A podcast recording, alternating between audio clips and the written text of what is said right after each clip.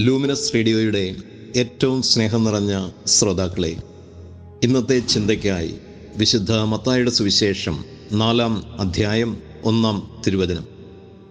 അനന്തരം പിശാചിനാൽ പരീക്ഷിക്കപ്പെടുന്നതിന് യേശുവിനെ ആത്മാവ് മരുഭൂമിയിലേക്ക് നയിച്ചു. അനന്തരം എന്ന് പറയുമ്പോൾ മമ്മോദീസായും പരിശുദ്ധാത്മ അഭിഷേകവും പിതാവായ ദൈവത്തിൽ നിന്നുള്ള സാക്ഷ്യവും ലഭിച്ചതിന് ശേഷം പരിശുദ്ധാത്മാവ് തനിക്കിഷ്ടപ്പെട്ട ഒരു വഴിയിലൂടെ യേശുവിനെ നയിക്കുന്നു. പ്രിയപ്പെട്ടവരെ പരിശുദ്ധാത്മാവ് നിറഞ്ഞ വ്യക്തികൾ ആത്മാവിനാൽ നയിക്കപ്പെടുമ്പോൾ മരുഭൂമി സമാനമായ ജീവിത വഴികളിലൂടെ കടന്നു പോകേണ്ടി വരും.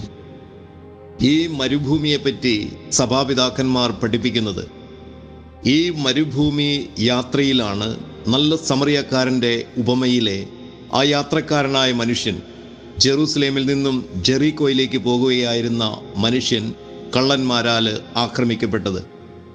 അവിടെ അവൻ രക്തം ചിന്തുകയും വിവസ്ത്രനാക്കപ്പെടുകയും ഉപേക്ഷിക്കപ്പെട്ട് വഴിയിലെറിയപ്പെടുകയും ചെയ്തു. ഈ വഴി രക്തത്തിന്റേത് എന്നറിയപ്പെടുന്ന വഴിയാണ്. ഹമ്മം എന്ന് ഇതിനെ വിളിക്കപ്പെടുന്നു. കാരണം അനേകം മനുഷ്യർ ഇതിലെ യാത്ര ചെയ്യുകയും കള്ളന്മാരാൽ ആക്രമിക്കപ്പെടുകയും അവരുടെ ജീവനും സ്വത്തും നഷ്ടപ്പെടുകയും ആ വഴിയിൽ പല സ്ഥലങ്ങളിലായി വീണു മരിക്കുകയും ചെയ്തിട്ടുള്ള രക്തത്തിന്റെ ഒരു വഴിയാണത്. ആ വഴി നിറഞ്ഞ ആ വഴിയുള്ള മരുഭൂമിയിലേക്ക് ആ വഴിയിലൂടെയാണ് യേശുവിനെ പരിശുദ്ധാത്മാവ് നയിക്കുന്നത്. ആ വഴിയെ പോയ അനേകരുണ്ട്. ആ വഴിയിലൂടെ ആദ്യം പോയത് ആദി മനുഷ്യനായ ആദാം ആണെന്ന് നമുക്ക് പറയാൻ സാധിക്കും. ആദാം പർദീസായിൽ വെച്ച് പരീക്ഷയ്ക്ക് വിധേയനാക്കപ്പെടുകയും പരാജയപ്പെട്ട് പർദീസായിൽ നിന്ന് പുറത്താക്കപ്പെടുകയും ചെയ്തു. അവൻ ഈ വഴിയിലൂടെ ജെറുസലേമിൽ നിന്ന് ദൈവത്തിന്റെ പട്ടണത്തിൽ നിന്ന് ദൈവ ആലയമുള്ള ദൈവാരാധനയുള്ള ദൈവ സാന്നിധ്യമുള്ള ജെറുസലേം വിട്ട് വിജാതീയ പട്ടണമായ ജെറിക്കോയിലേക്ക് പോകുന്നു. പർദീസ വിട്ട് ലോകത്തിലേക്ക് പോകുന്ന ആദം നിരവധി തവണ അവന്റെ മക്കളിലൂടെ ഈ കള്ളന്മാരാൽ ആക്രമിക്കപ്പെടുകയും രക്തം വീണ് വഴിയിൽ കിടക്കുകയും ചെയ്യുന്ന പശ്ചാത്തലം ഉണ്ടായി. നമുക്കറിയാം ആബേലിന്റേത് മുതൽ നിരവധി നീതിമാന്മാരുടെയും നീതിരഹിതരുടെയും രക്തം വീണ ഒരു മണ്ണാണ്. ഈ മണ്ണിലൂടെ ഈ വഴിയിലൂടെയാണ് യേശുവിനെ പരിശുദ്ധാത്മാവ് നയിക്കുന്നത്. ഈശോയിൽ ഒത്തിരി സ്നേഹം നിറഞ്ഞ സഹോദരങ്ങളെ ഈ യാത്ര യേശുവിന് മാത്രമുള്ളതല്ല പരിശുദ്ധാത്മാവ് നിറഞ്ഞ സകല വ്യക്തികളെയും ഇതിലെ നയിക്കുന്നു. പിതാക്കന്മാർ വീണ്ടും ഇപ്രകാരം പഠിപ്പിക്കുന്നു പിശാജ് യേശുവിനെ നേരിട്ട് ചെന്ന് ആക്രമിക്കാൻ ശക്തനല്ല ധൈര്യമുള്ളവനല്ല. അതിനാൽ യേശു പിശാജ് എവിടെയുണ്ടോ അവിടെ അവനെ തേടി പോവുകയും അവനെ പരാജയപ്പെടുത്തുകയും ചെയ്യുന്നു.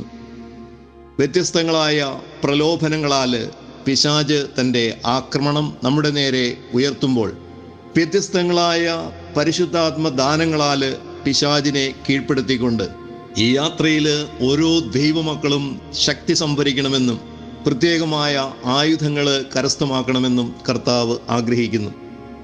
ഉപവാസവും പ്രാർത്ഥനയുമാണ് ഒരു ദൈവ പുത്രന്റെ ഒരു ദൈവ പൈതലിന്റെ കൈവശമുള്ള ഏറ്റവും ശക്തമായ ആയുധങ്ങൾ മനുഷ്യരെ തിന്മ നിറഞ്ഞ മനുഷ്യർക്കെതിരെയും അതുപോലെ തന്നെ ദുഷ്ടപിശാചികൾക്കെതിരെയും യുദ്ധം ചെയ്യുവാനും അവരെ കീഴ്പ്പെടുത്തുവാനും ഒരുവനെ ശക്തിപ്പെടുത്തുന്ന ആയുധങ്ങളാണ് ഉപവാസവും പ്രാർത്ഥനയും. ഈ ആയുധങ്ങളാൽ തിന്മയുള്ള തിന്മ നിറഞ്ഞ സാഹചര്യങ്ങളിൽ സമൂഹങ്ങളിൽ വ്യക്തികളുടെ ഇടയിൽ നാം ജീവിക്കുമ്പോൾ പരാജയപ്പെട്ടു പോകാതെ നമുക്ക് പിടിച്ചു നിൽക്കാൻ സാധിക്കും എന്ന് മാത്രമല്ല വിജയം വരിക്കുവാനും സാധിക്കും. ഓരോ ദിവസവും പ്രാർത്ഥന എന്ന ആയുധത്താൽ ഉപവാസം എന്ന ആയുധത്താൽ നാം മുന്നേറിക്കൊണ്ടിരിക്കും. ഉപവാസം ശാരീരിക പ്രവണതകളുടെ പ്രലോഭനത്തിൽ നിന്നും ഒരു മനുഷ്യനെ ശക്തിപ്പെടുത്തുകയും സ്വതന്ത്രനാക്കുകയും വിജയിപ്പിക്കുകയും ചെയ്യുമ്പോൾ പ്രാർത്ഥനയാകട്ടെ അദൃശ്യമായ ആത്മാവിന്റെ അല്ലെങ്കിൽ മനസ്സിന്റെ വ്യത്യസ്തങ്ങളായ പാപമേഖലകളെ കീഴ്പ്പെടുത്തുവാനായിട്ട് സാധിക്കുന്നു. പ്രിയപ്പെട്ടവരെ ഉപവാസവും പ്രാർത്ഥനയും വഴി പാപത്തിൽ വീണ് അനേകർ നശിച്ചുപോയ ഈ വഴിയിലൂടെ വിജയമുള്ളവരായി ജയാളികളായിട്ട് മുന്നേറുവാൻ നമുക്ക് ഈ നോമ്പുകാലം വളരെയേറെ സഹായകമാകട്ടെ. ഈശ്വല്ലാവരെയും സമൃദ്ധമായി അനുഗ്രഹിക്കട്ടെ. അമേൻ